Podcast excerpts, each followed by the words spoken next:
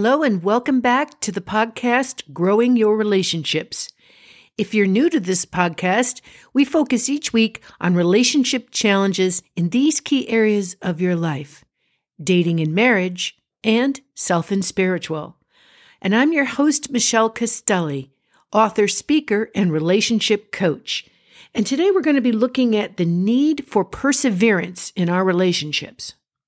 There is always a need for the skill of perseverance in relationships because far too many relationships end as soon as obstacles emerge in the relationship.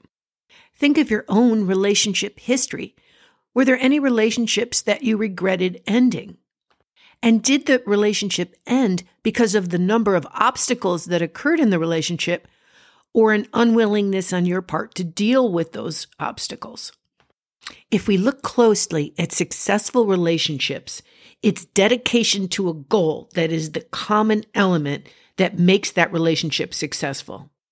To persevere in the relationship, though, the goal that's selected has to be one that we consider a priority in our life.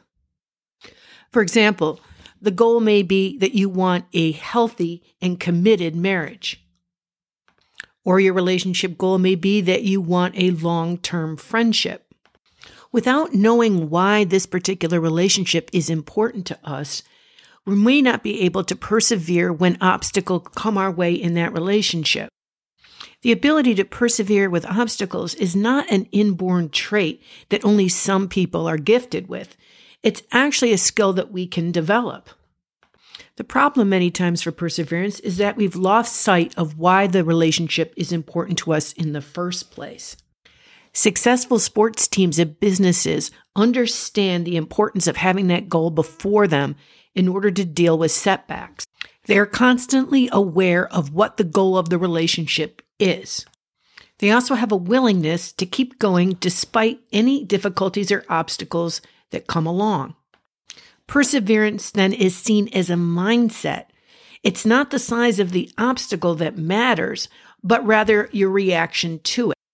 I have found this to be true in my work with individuals and couples regarding relationship obstacles.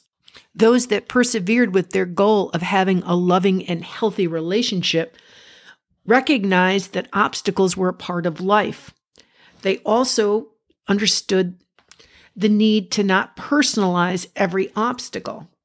They did not have the attitude that an obstacle meant the world was out to get me or this happens only to me. So often we can get caught in those negative attitudes that prevent us from persevering in our relationships. They also were willing to learn from the setback that occurred in their relationship. For example, if a couple had identified that they were not spending enough time together and they knew this was hurting their relationship, they were willing to meet and plan how they were going to build in more time.